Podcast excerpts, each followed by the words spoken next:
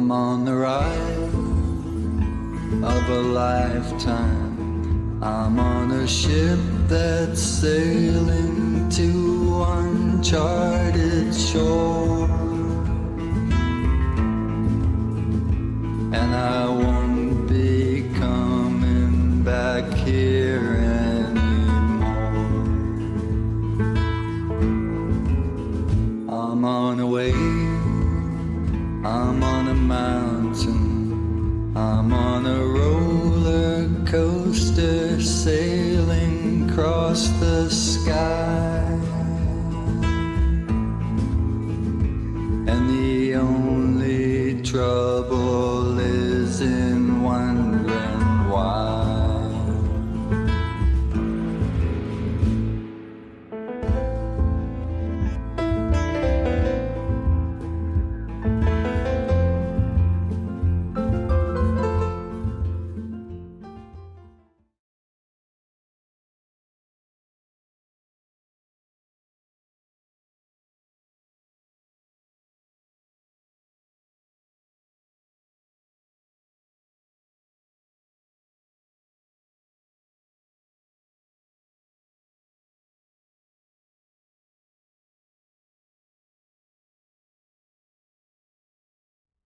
Live from the Mecca of Mormonism, Salt Lake City, Utah. This is Heart of the Matter, where Mormonism meets biblical Christianity face to face. I'm your host, Shawn McCraney.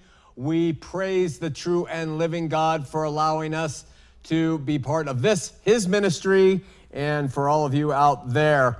The Heart of the Matter television network is up and running. You can find it on regular broadcast television in the Salt Lake Valley on KPDR 19.3. Take a look.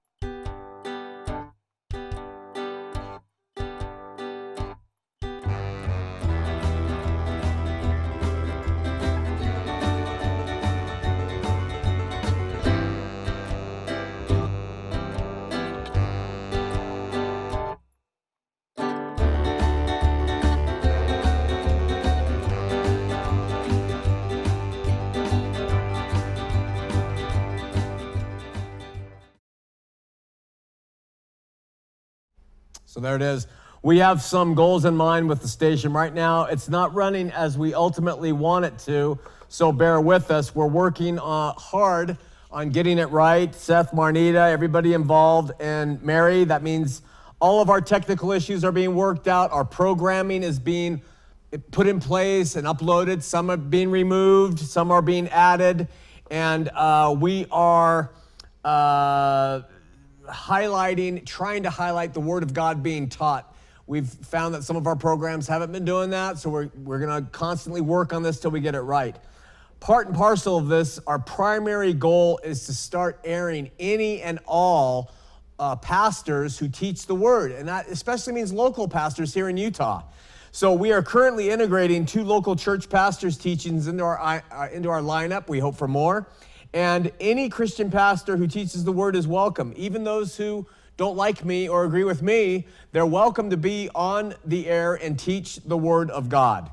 Uh, airing is free of charge. And at the same time, we're creating, producing some of our own programming. Uh, True Ott, PhD, he's going to be hosting a show called Making the Bible Count. That will be coming out. Another is called Unscripted. You'll be seeing that. Another one is interviewing college kids at Christian universities. All on its way, God willing. Also, we're very excited about this, but on Sundays at 10 and 2.30, uh, you can go to the website and watch, hard, watch our teachings at campus live and streaming. In other words, people can tune in and make this their church. We're doing it for people who are bedridden or housebound, they can't get out, or people who haven't found a church that they like, they can tune in and join our church family online. Uh, from here, we are then taking the network out to other markets. We're going to focus, when I say that, I don't mean Dish Direct and cable. We're taking them out to other uh, low power broadcast markets beginning in Vegas and, and in uh, Bakersfield, California. And we're going to continue to try to hit the low power stations, represent 20% of the United States with this programming of teaching the word. And then we are hopefully going to try to get picked up by Dish, Comcast, cable, uh, that will give um, this approach to doing Christian television legs. You may have noticed that we have some teachers that uh, are Calvinists on the air, that we have some pre trib pastors. We have some, even some dude who calls himself a Christian anarchist, for heaven's sake. Here's the deal Christ is preached, he is hailed, he's promoted as the only way, truth, and life.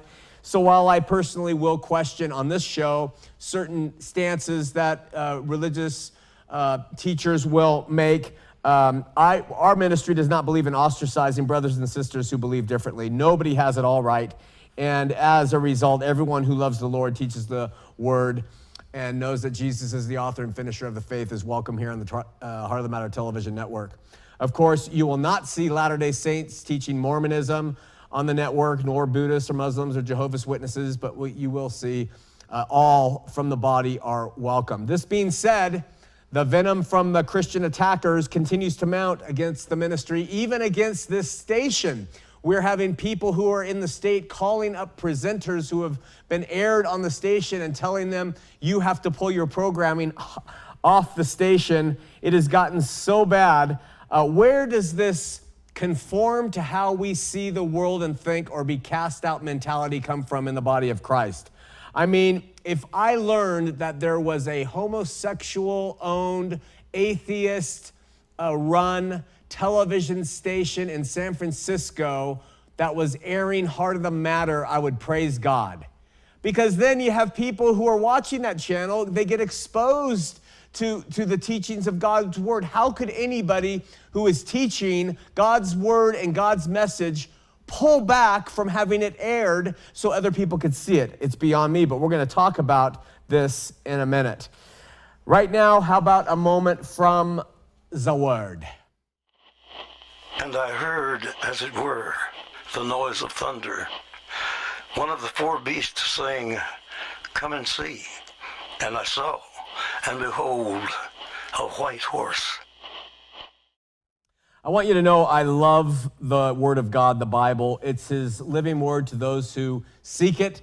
There is no book like it, no other book of Scripture. I trust completely in its contents. Contents in John chapter 14, verse 2, Jesus says to the 12, In my Father's house are many mansions. If it were not so, I would have told you. I go to prepare a place for you. And if I go and prepare a place for you, I will come again and receive you unto myself, and where I am, there ye may be also. And whither I go, ye know, and the way you know.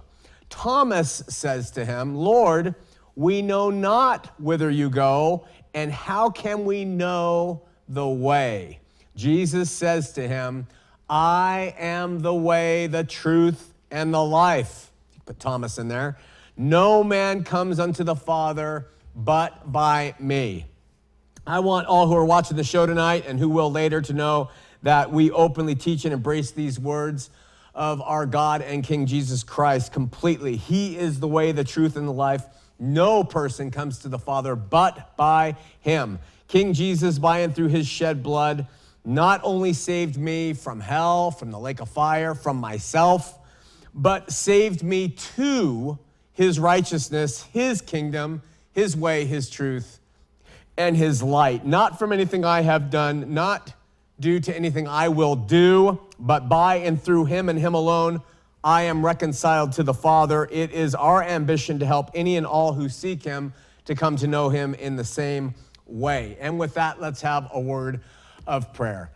Father, we seek you and love you. We need you, Lord, and we pray that your spirit will be with us wherever we are physically here in the studio tonight or out there in, in TV land or wherever this show will be seen online, we pray that those who are seeking truth's eyes will open and there will be understanding. And where I make mistakes, it will be forgotten. We pray this. And thank you for our volunteers and all that you have done to make this ministry go forward. In Jesus' name, amen. Excuse me. We are still talking about God, but I want to break stride for a minute and introduce something to you. A number of weeks ago, I drew an illustration on the board. It looked like that. And what it is, is I had a woman, I drew a woman on one side. She's the one wearing the dress, and she's standing next to a trash can. And on the other side, she represents Mormonism.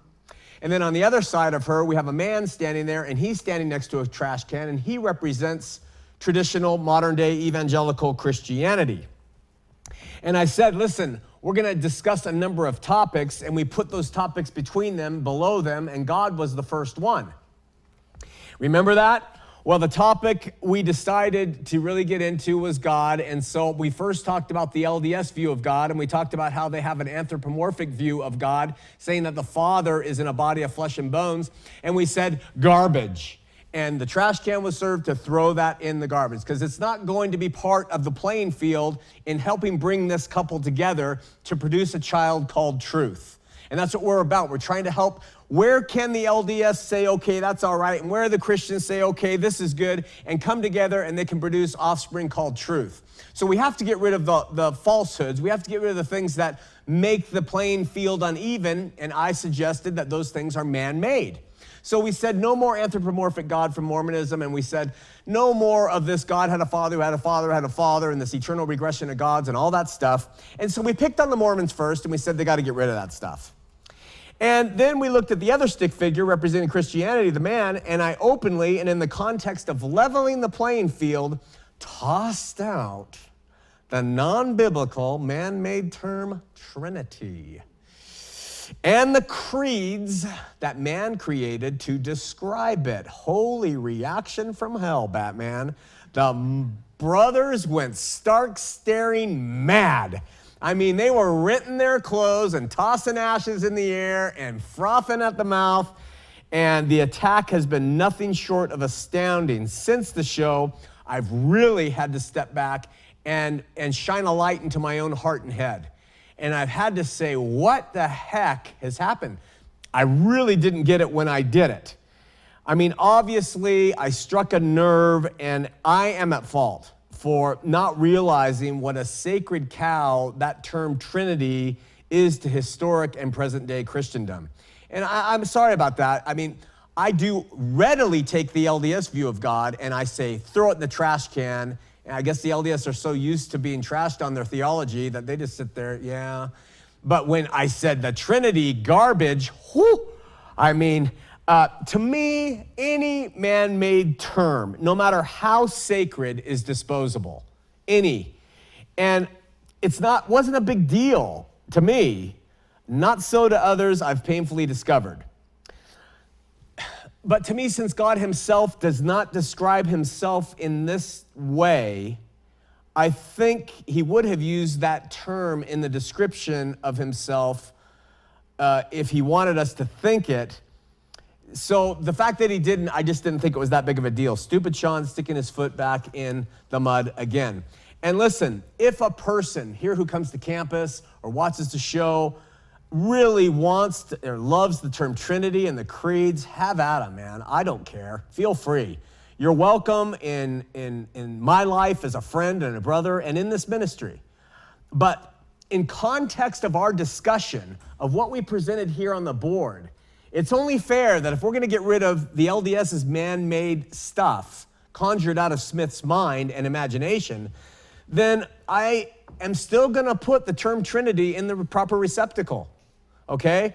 So please don't view this as my not having utmost love and respect for God the Father, God the Son, and God the Holy Spirit. I do. Anyway, I've been trying to rack my brain and understand why certain Christians, true believing brothers, solid brothers in the faith, have turned so strongly against my views, and not only my views, my person, my Christianity, this ministry. Many of you watched Inquisition 2014. That was just merely representative of the animus, the overwhelming animus that's come out for my person as a Christian. A few days ago, I came to understand, literally like a light turned on, for the first time, where the real problem lies. I hope by trying to explain this and illustrate this possibly tonight if we have time, that it will go a long way in bridging some of the gap that exists between those who now ardently oppose us and the ministry we're involved in. All of this division that has come because I, I said Trinity, garbage can, boils down in the end to a combination of personality and worldview. Personality and worldview. Let me make my argument. And it's, not, it's really nothing new. God has created, I mean, a world full of right brain people and left brain people. He has created and allowed people to choose in their personality to be liberals, to be conservatives, to be Republicans and Democrats and socialists and imperialists and fascists and communists and libertarians. We have all this stuff going on between us when it just comes to regular old politics. Uh, he has given us a world of skin color. We have black people and brown people and red people and yellow people and white people and we have different cultures that come along with those colors and those places that we come from. We have the North, we have the South, we have the free and the chained, we have females and we have males, we have straight people and we have gay people. And unfortunately, in between all of this, each party is inclined to point at the other and say right, and the other says wrong, and some say good, and the other says evil, and you know, Christian and not Christian. Just how different can a believer be in personality and worldview and still be considered a Christian? Let me ask you that question again. Just how different can a believer be in personality and worldview and still be considered a Christian? You see, well established in the Christian church are all sorts of accepted personality types and all sorts of accepted worldviews. At the top of the heap, we have an echelon of personality types that have pretty much governed and ruled since the end of the apostolic days. These types are scholars and theologians and apologists that have come out with things like Calvinism and Arminianism, and they're preterists and they're pre tribbers, and it's all theologically based. And they're at the top of the heap when it comes to sort of guiding and setting the rules for how Christianity exists. From their sometimes ivory towers, biblical interpretations have kind of rained down upon the masses the, and the unlearned masses and theology and accepted doctrine has, for the most part, been teased apart and sorted and fitted to make sense by the, by the theologians, by the intellectuals, by the, the linear thinkers. For the most part, we are quite accepting of the place and thoughts of these thinkers, so long as they hold fast and echo all the historical sentiments of the people who came before them get too far out of line, they're rejected. And I get this completely. As Christians, we have hills that we die on.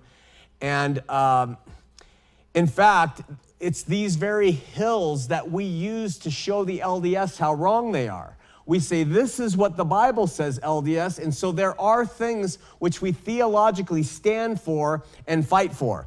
I do not, even with my personality type, I do not want anything in my worldview as a Christian, in my faith, in my walk, that does not fit within sound biblical representations. Make sure you remember that.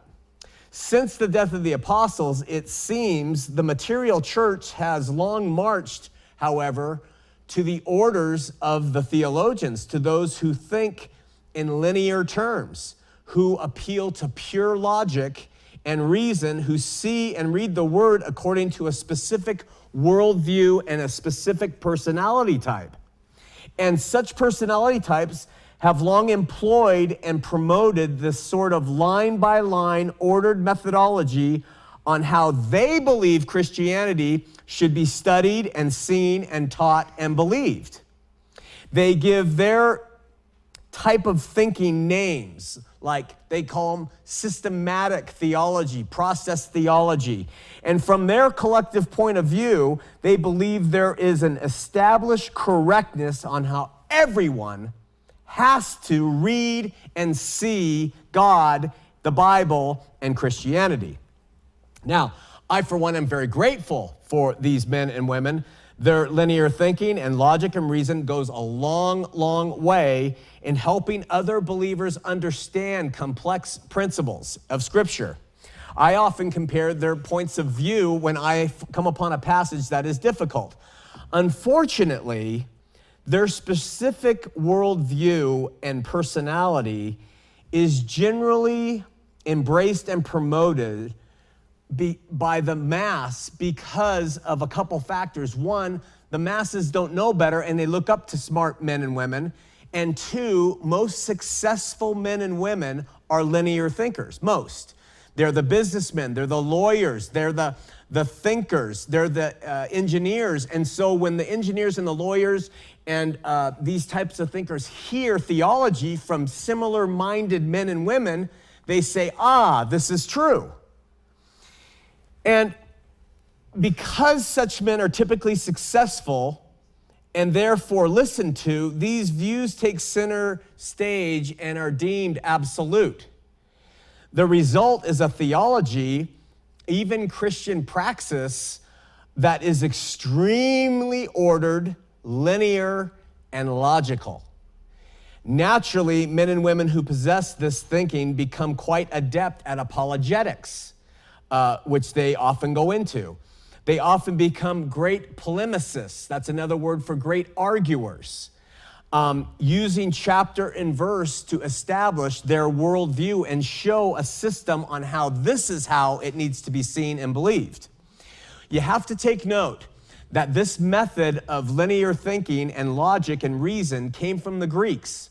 Two, uh, three or four hundred years before Christ was born, the Greeks were the first ones to put uh, numbers by the lines of their writings. Why did they do this? They did it so that in debate and in argument of logic and reason, they could cite chapter and verse of this line, but it says here, there, and it says this, there, and that's why they put numbers right by their words uh, that were written.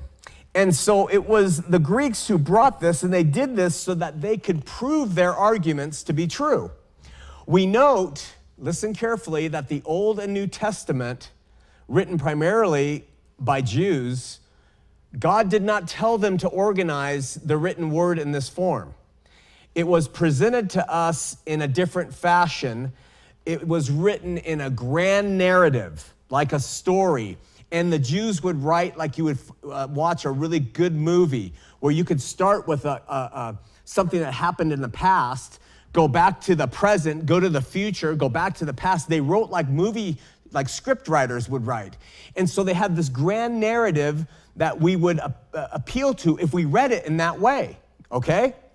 I am of the opinion that we have lost reading scripture from the grand narrative view in our day and age and have instead used the word to prove theology, establish doctrine, to argue with each other, and to win instead of discover truth.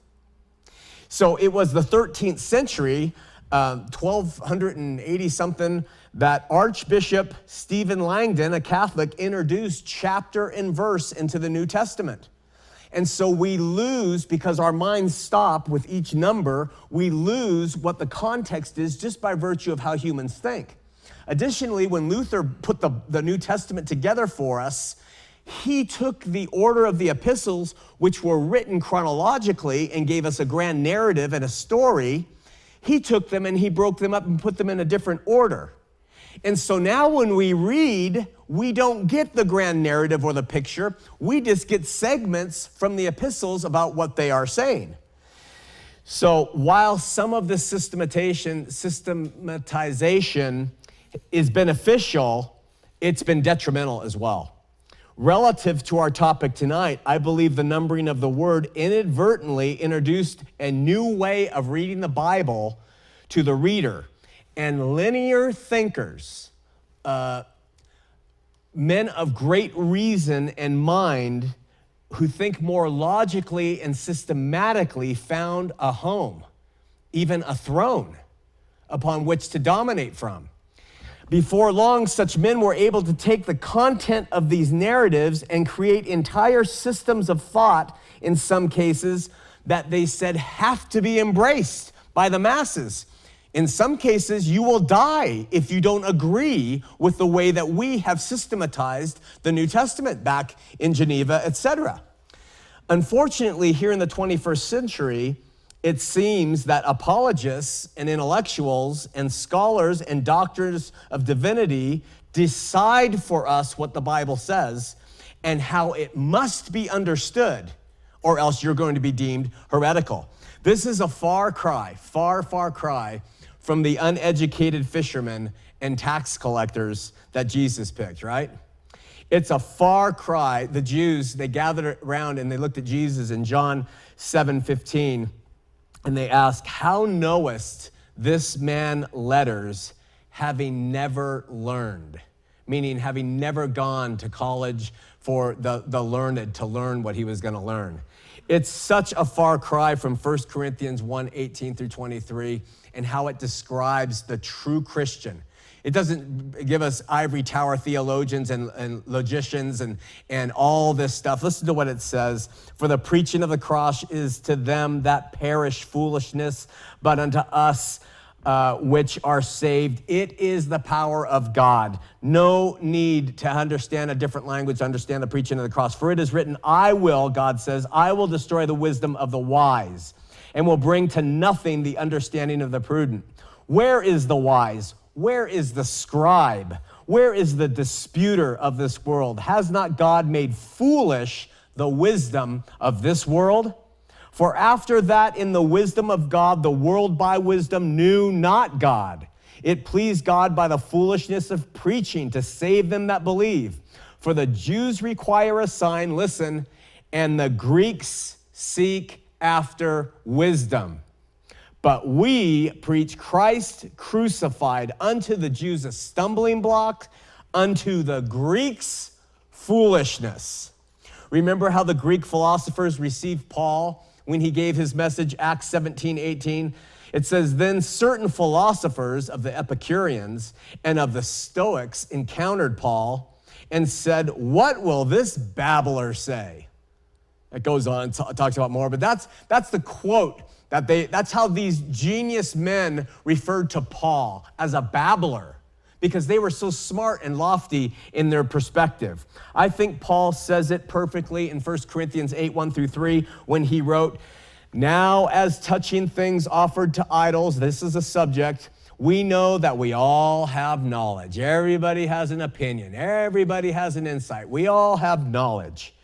Knowledge puffs up, but charity edifies.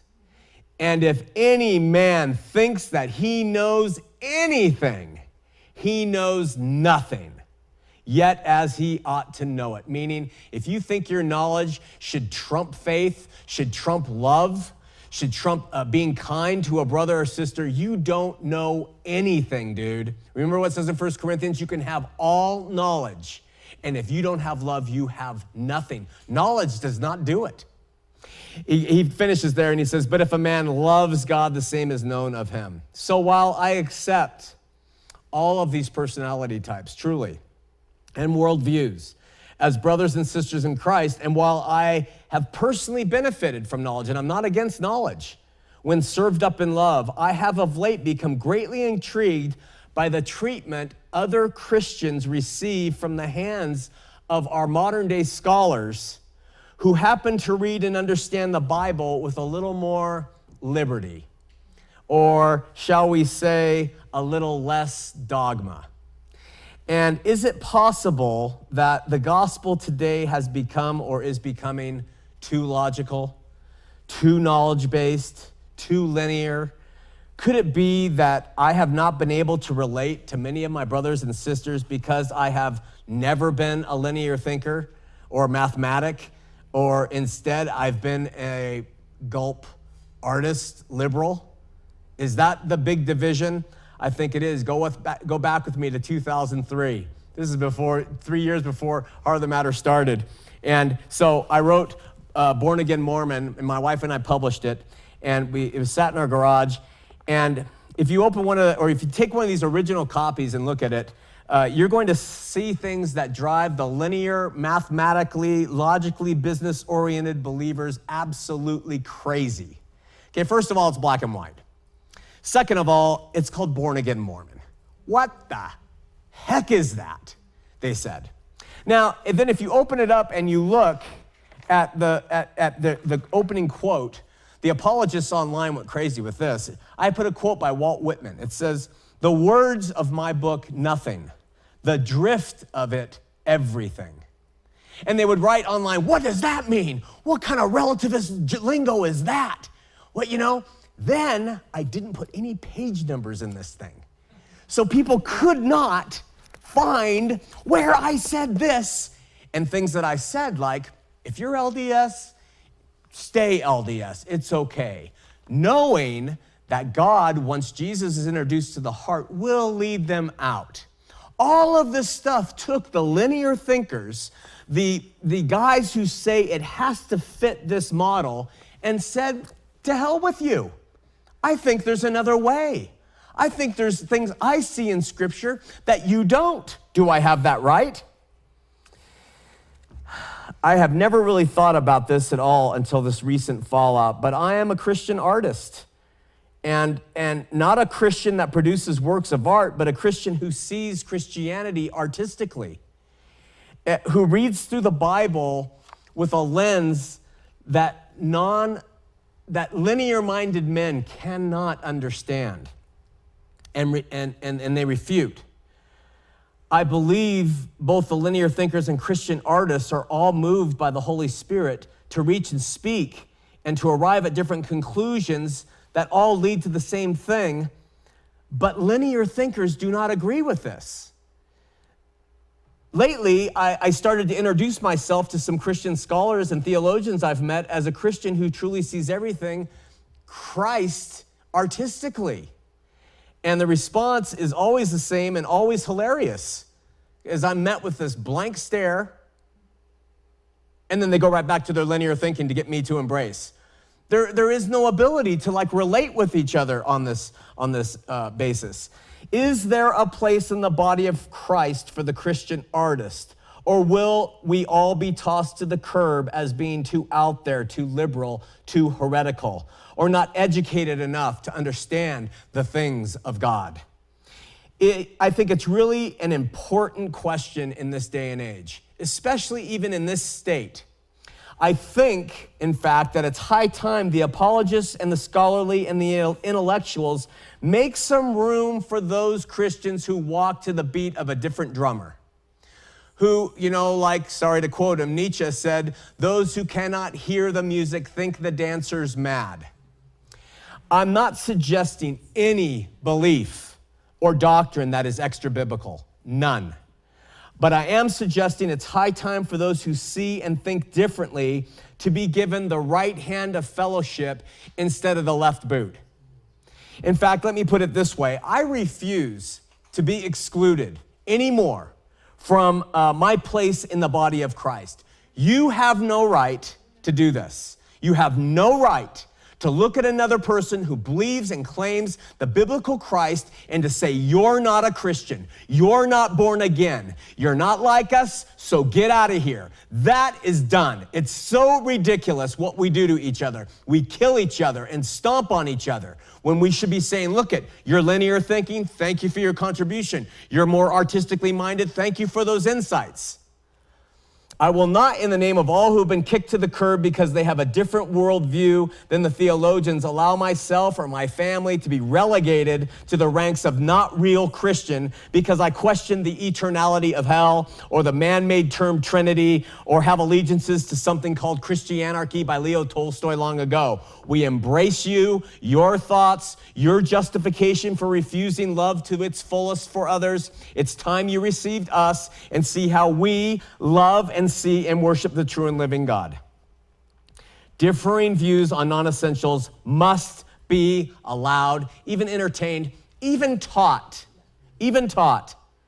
Or far too many people who love the Lord as much as you do, they might even love him even more for all we know, will be ignored and cut off and allowed to die a spiritual death because you wanted to keep things in the, in the way that you see them. That's just wrong. Let's open up the phone lines. What is the number? 801 590 8413. 801 590 8413.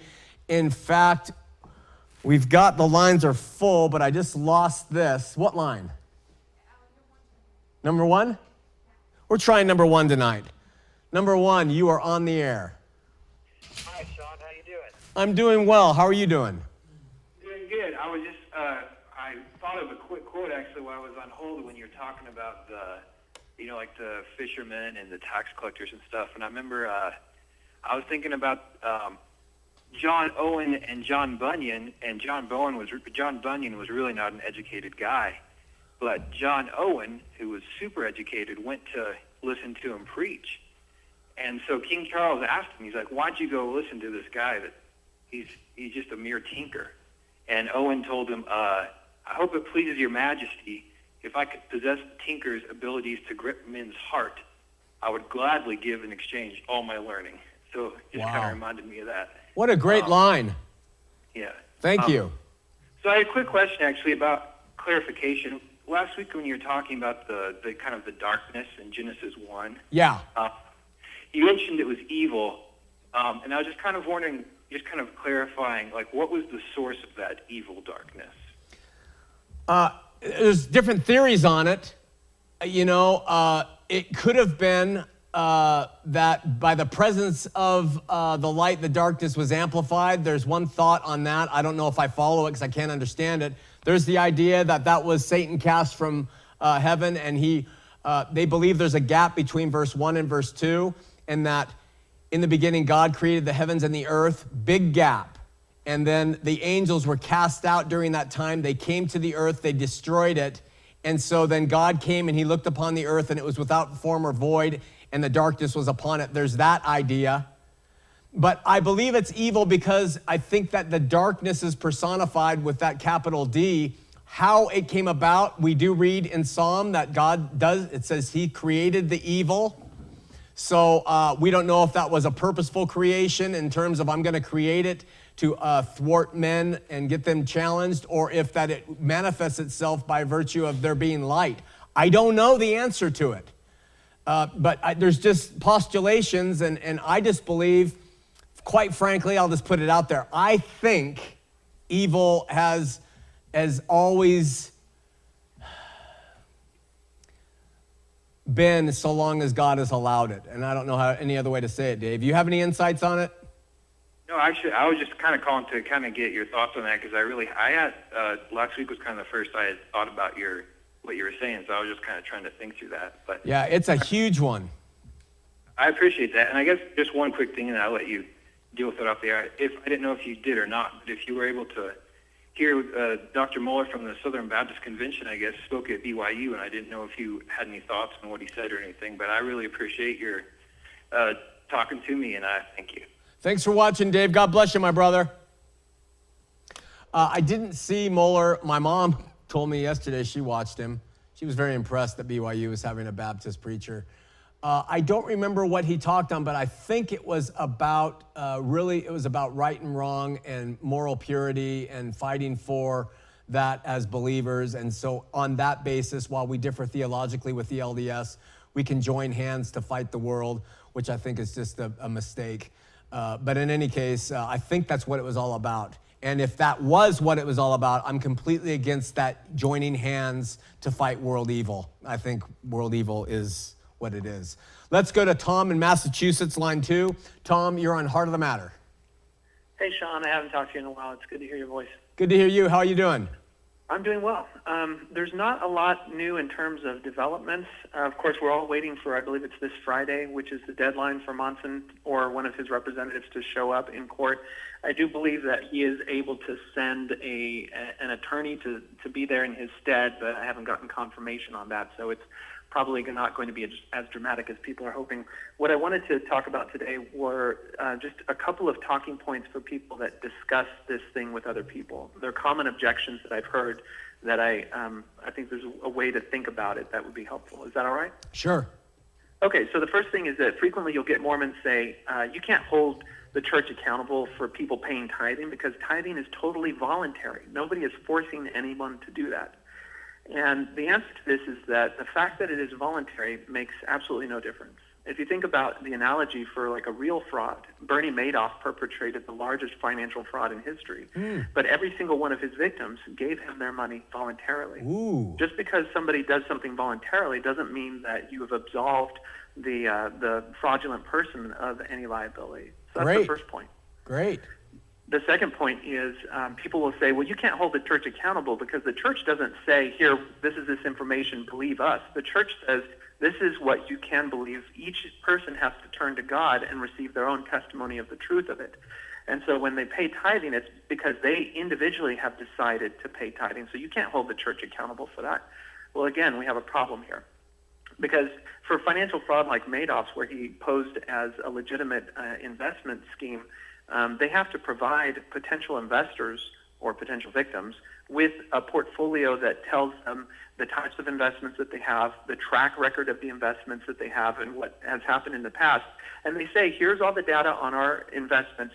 You look at it and then decide if you want to invest with us. And if you do, then uh, you can invest with us. So if, if somebody engages in a Ponzi scheme with that sort of information given to them, and then it's told to them that you decide on your own, that does not absolve the uh, the, dece- the deceiver of accountability when the deception is discovered.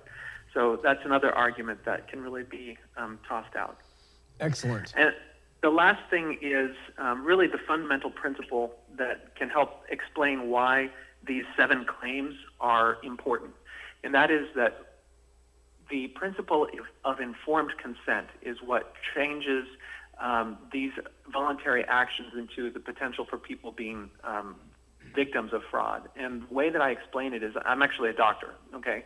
And so if I, one thing that I have to do is I have to provide adequate information to any patient so that they can make informed consent about um, deciding to undergo a procedure. So if I had, for example, a woman who had an infection in her leg, um, I would present her with all of the data, and let's say that I presented her with all of the data of studies that have been done and said, you know, there's a greater risk of not doing anything about this infection than there is of doing something about the infection, and I recommend that we amputate your leg. And she looks at all the data, looks at me as a doctor, and agrees to have her leg amputated. Okay, so that's the baseline scenario. Now let's go back and change that. Let's pretend that I'm actually, I never went to medical school. I've never done this surgery before, and I'm in the same situation. I explain all of this information to the patient, and she agrees. And then I said, oh, there's one more thing. I just want to let you know that I'm not really a doctor, and I've never actually done the surgery before. Would she still agree to have her leg amputated? Mm. And I would venture to say she would not. Mm. Now, next thing, what if, let's change it up again, what if the studies that I'm basing all the, my recommendation for amputation on were completely made up? Now let's go back. Let's say I explain it all to her and she agrees to have the amputation done and then I say, oh, but wait one second. That data I told you about um, making the right decision, um, cutting off your leg would be the right thing to do, that data was really just made up. We don't know for sure. You know, would she still agree to have the amputation? Again, I would suggest that she would not. And the final one is, what if I told her all this information, but then afterwards I said, uh, and then she agreed to have her leg amputated. Then I said, oh, by the way, I didn't tell you a key piece of information. That is that there's a drug that we can give you by IV, and patients in your situation that get this drug, 99.9% of them don't have to have their legs cut off. Wow. In each of those instances, information that I've left out that would have informed her to help her make a better decision and choose not to get amputated changed the um, the scenario. Um, in each instance, if I would have still cut on her with withholding that information, I would have committed um, assault on her person because I did not perform the adequate informed consent. Now, if you take that into the spiritual realm with the re- religion, um, to give people information, but only part of the information that would inform them to make a complete decision is a form of spiritual malpractice. Jonathan. So, that's excellent. You should if you if you didn't go into medicine, you should have gone into law. well, um, if if your viewers want a little bit more expanded on this topic, if they go to my blog on thoughts on things and stuff dot com, there's um, a two-part article series that explores these concepts and has a bunch of um, references to it. So I'll refer your readers there. Thoughts? Um, that's the update. There's only one other thing that I wanted to let you know of, and um, that is that there is um, something that I happened upon that is one of the biggest bombshells I've ever seen, and I can't believe I've never heard of it anywhere before. And that is that Joseph Smith, when he was doing the translation of the New Testament, actually translated Matthew chapter 26 twice. He did it one time, and then it was lost in their paperwork, and he didn't realize that he had already done it. And so when he resumed several months later his translation, he did the same chapter again, and they're totally different. Never heard of and, it it, yeah, if you, you can go to my blog and I have the links to the references of that, and I've shown I have the text for each of them. But it basically shows you that this power of translation that he has is completely non-reproducible. The different words are tossed out, new words are added. He even changes who Christ is talking to in in one instance and um, it, it, was published in a BYU Studies journal in 2003, and I am I'm just floored that nobody knows about this. I, I never I'm heard of it. I didn't know about it. Jonathan, tell us your blog one more time. It's thoughtsonThingsAndStuff.com. ThoughtsonThingsAndStuff.com. Jonathan, thanks so much. Keep us updated. All right, take care. Okay, bye bye. We're going to Tom now in Massachusetts. Tom, you're on Heart of the Matter. Shawn, pleasure to speak with you been following you since the beginning. Ooh. And I can identify with where you came from. I spent a large majority of my life in a Christ denying cult. A couple of things I wanted to throw at you because I know that you believe in the Word and nothing but the Word. One of the underlying principles when you're talking about the characteristics of God that is that Isaiah 6 tells us that he is holy, holy, holy. So there should be a certain amount of underpinning you need to put under that before you start naming all the other things, in my opinion. The other thing I wanted to throw at you is that I, I know the tendencies that you don't, you're like me, you don't ever want to get fooled again, get sucked into either commercialism or some kind of, you know, religion that tells you what to think. But the Bible itself, which we both believe in, in 2 Corinthians 4, tells us that it is the glorious gospel of Christ. And that should be a real humbling way to approach the word. I think God has really blessed you with what you've been able to do and the fact that you get to spend all that time with somebody like Rob Bowman. I really think that, and I know you don't like to put yourself under other teachers and other books, but maybe consider something like A.W. Tozer's The Attributes of God or anything that just makes you see not only the importance and infallibility of the word, but that God made it glorious. I really appreciate your comments, Tom. Thanks so much for watching and for your insights. All right, you're welcome, friend. Okay, I'll talk to you later. Bye bye. Okay, bye. Um, I, I, do think there are insights from people like A.W. Tozer. I read him when I was in school of ministry and, and things like that, touched on him, didn't read all his books. And but I don't have a problem with the Bible's descriptions of the holiness of God. I, I am completely in agreement with him, nor in the glorious gospel of Jesus Christ. I, I, I haven't needed another person to explain that to me. So it's still, while Tom was very nice and he means well, and there appears, from what I've been told, a lot of stuff that where people are saying, he has to. We just urge you so strongly, Shawn, to go and read what our forefathers in the church have written. Why? I, I, don't, I still don't understand why I can't, with the Bible, we believe it's translated correctly for the most part. We fight for that. We believe the Holy Spirit is indwelling in me. I've become a better man as a result of the Word and the Holy Spirit in my life and Christ's shed blood. Uh, the, the Lord has been fruitful through the ministry and reaching people. You want me to all of a sudden go back and get a PhD in what men have said because I disagree with you on a couple points. It doesn't make sense to me. I'm sorry. And I think that a grandma who has faith and love and reads the Bible in Nebraska, who's blind in one eye and deaf in one ear, is just as smart as me or any PhD. So, I, why this is so strange uh, and hard to accept by people is really funny to me. Okay, we're to go to Charlie in Salt Lake City. Charlie, you're on Heart of the Matter. Charlie. Charlie. Charlie. Charlie bit me. Charlie. Not there. We're to go to Jeff from Provo, Utah. Jeff, you're on Heart of the Matter. Jeff. Jeff. Jeff. We're going to Jim in Lehi, Utah. Jim, you're on Heart of the Matter. Hey, thanks, Shawn. Um, first off, I love what you're saying. Praise I, God. I feel like you're on the cutting edge of how the Christian church must grow in order not to become irrelevant in the future. Praise God. I, I think your critics have hid behind their own moralism to establish their own personal and institutional righteousness Ooh. and to hide their lack of transformational and real experience with Christ. Woo! Moreover, I think your critics are engaging in boundary marking, groupthink, and moralism that will not lead them to any deep encounters with God.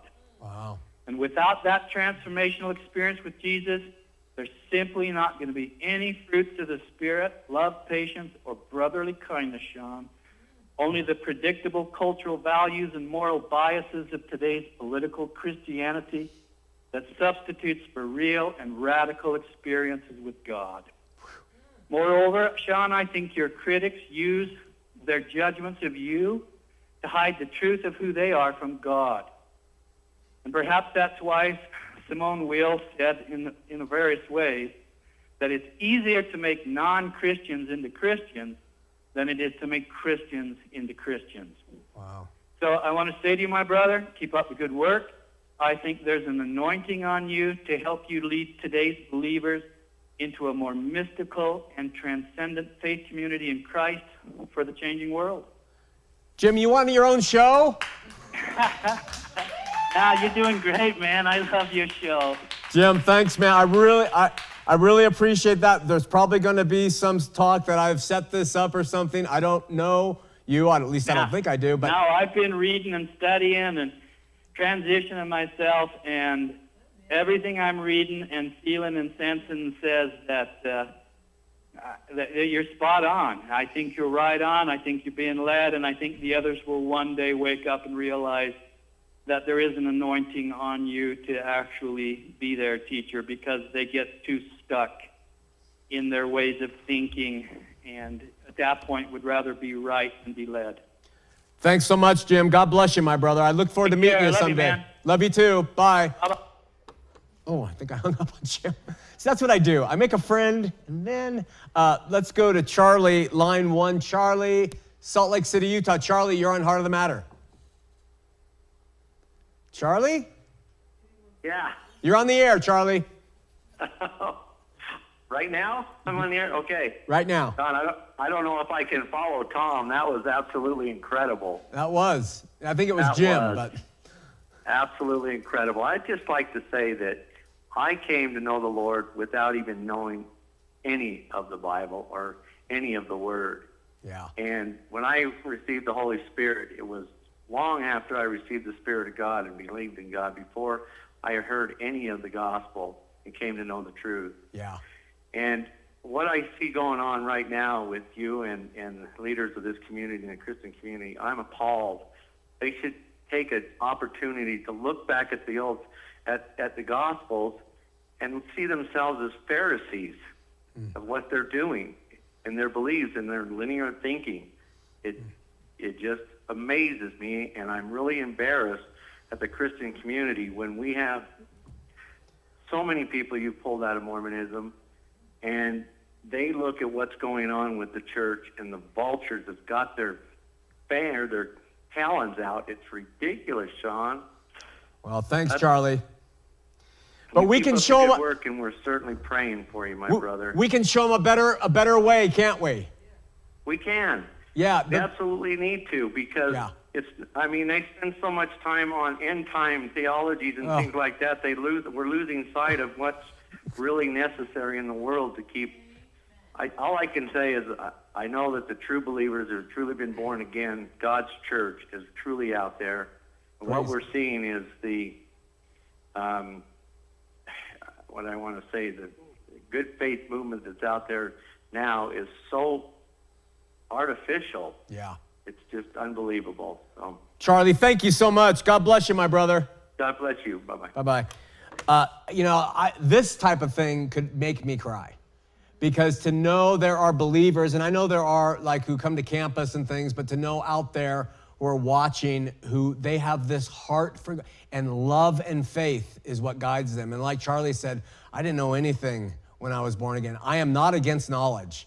I mean, I spend a lot of time trying to gain knowledge, but that knowledge means nothing if faith and love is not ahead of it. And we're losing that. I have lost it. Admittedly, I have done things that are not loving and things that are out of faith. I want to repent and move forward and let's get moving on this stuff together. So we're always going to repent. We're always going to make mistakes. I hold nothing against the, the, the, people, but let's get over it and let's move forward in faith and love to light the state on fire. One last call, Jeff in Provo, Utah. Jeff, you're on Heart of the Matter.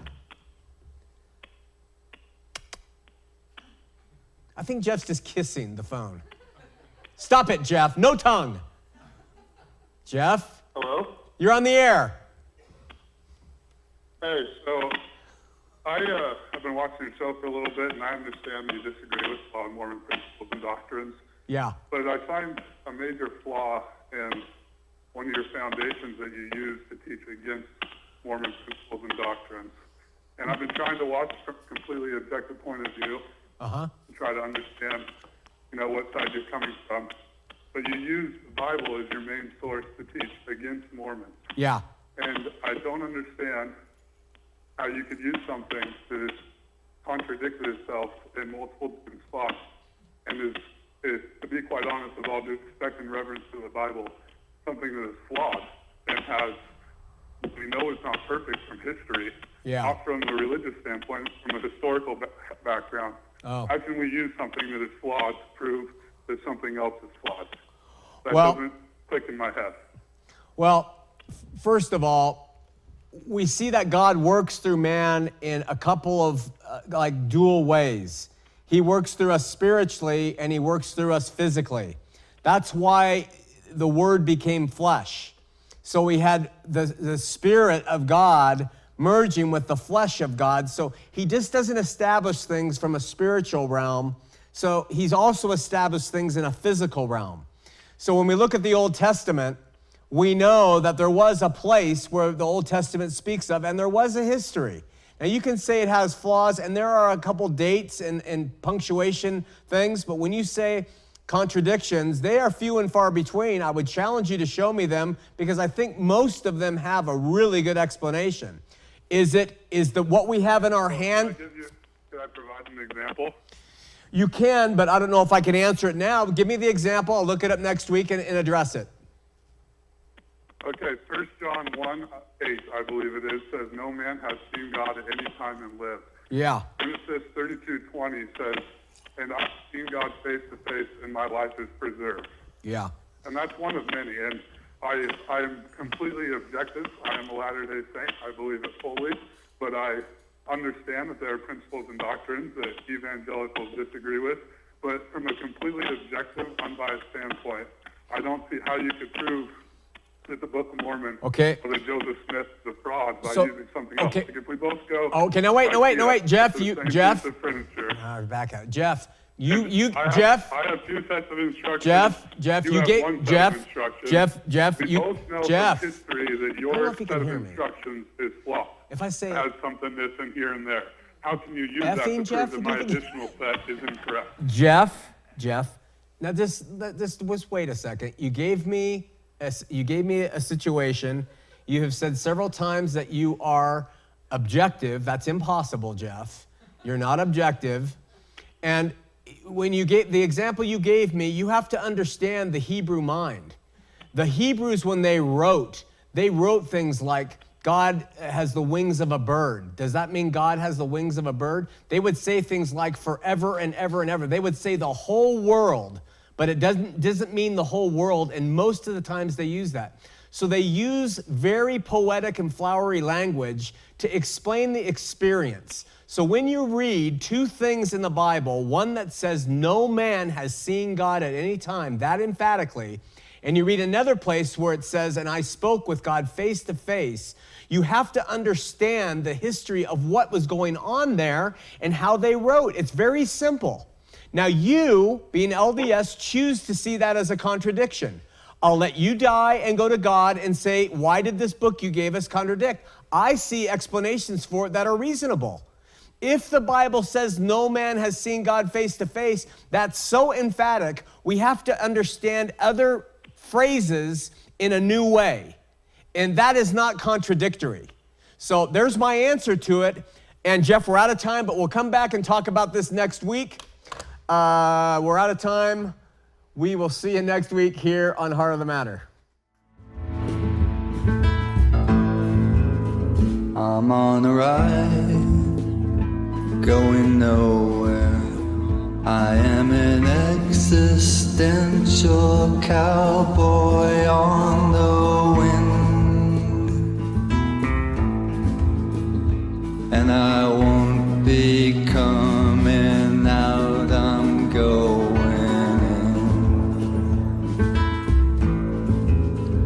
This man's awake, a storm's arising, the dawn's awaiting till a hundred monkeys know. And I can feel the light-filled monkeys start